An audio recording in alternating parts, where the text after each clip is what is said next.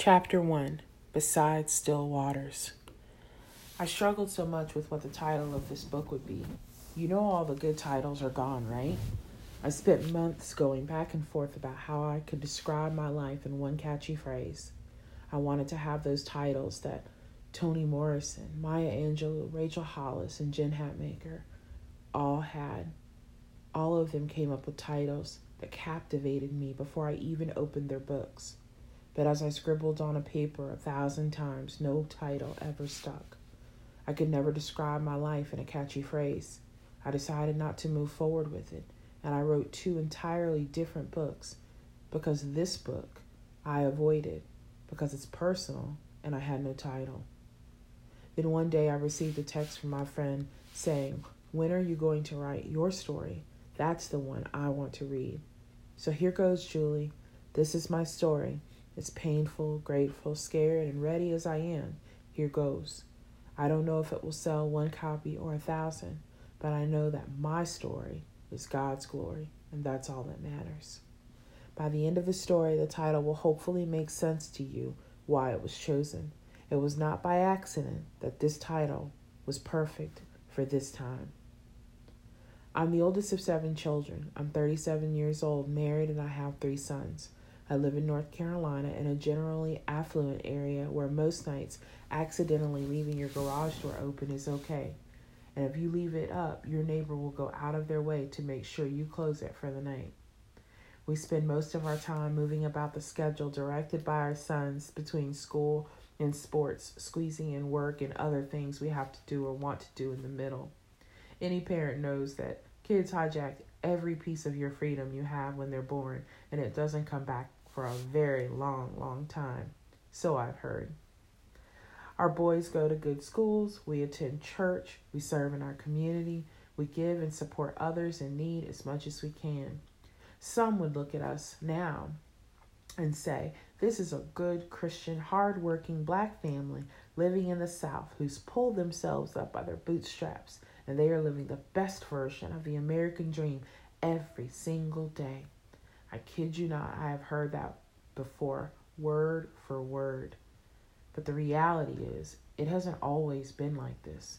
And within these walls, in my head and my heart, are stories upon stories of hurt and pain, losses and struggles, brokenness and bitterness that sadly, no matter how much better it is now in my life, it won't replace any of the memories I have. There are some days I'm moving about riding down the back roads of my town, and the quietness creates space for my mind to drift back to the past. And honestly, I hate those moments. I hate those moments when I remember. It hurts so bad to think about them. One night I was riding down the road and the roads had flooded so bad. My family was home safe and I was returning from a work trip. Every entrance road to my neighborhood had flooded there had been a tornado warning and heavy rains all evening. I knew I could ride down to the next town and take the long way around, but I was so ready to get home. So I took this one road with a bridge I knew didn't flood too bad. I rode slowly down the road with my tires sliding over the flooded edges of the ditch until I reached what I found was a flooded bridge. There are no lights on these dark North Carolina roads, and I really couldn't see. I sat there praying, asking God if I should cross or turn around. I just wanted to get home. Turn around, I heard. Turn around. That's what I heard in reply.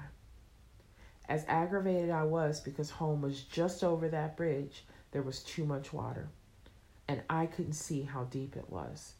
I rolled my window down and I could hear the rushing of the water over it, and suddenly it took me back to a memory all the way back when I was eight or nine years old, crossing over the Tampa Bay Bridge. I remember like it was yesterday. My mama had loaded us up in the middle of a dark Mississippi night and taken us to the Greyhound station. I knew she was on the run from something, but I did not know what from.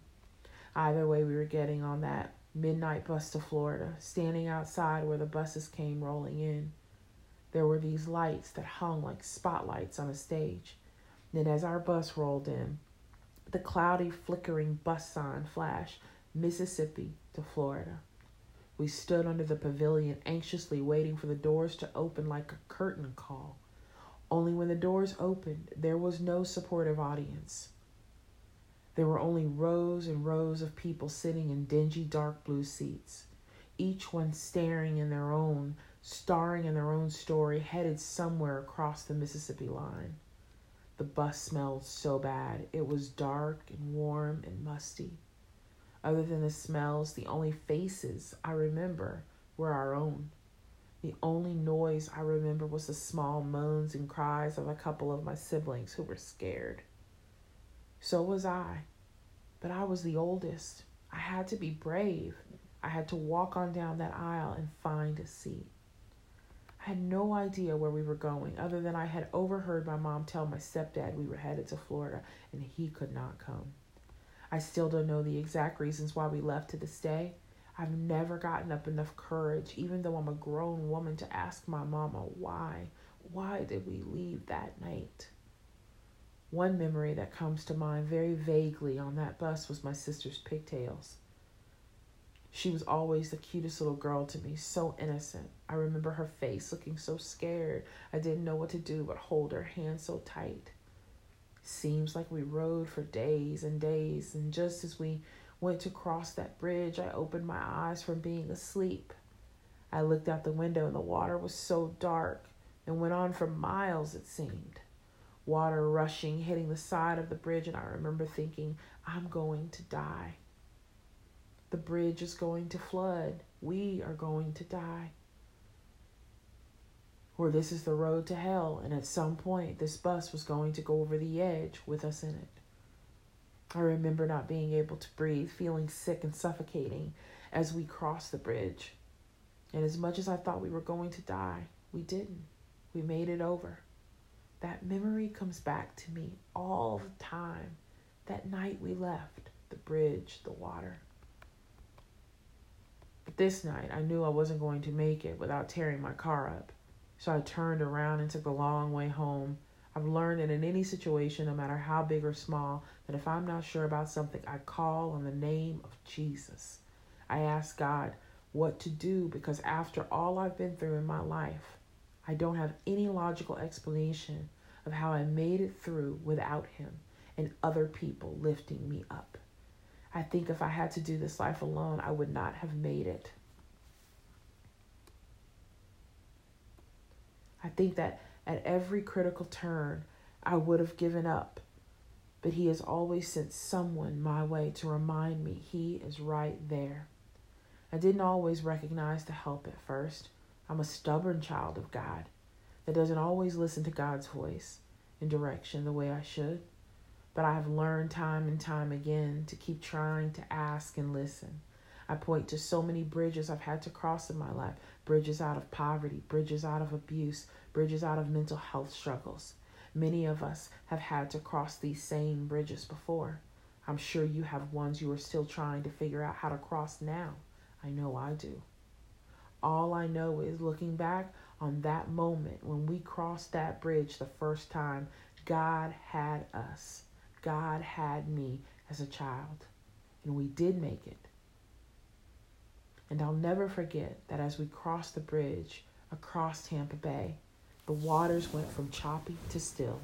I remember looking out of the bus window, watching the waters calm as we crossed.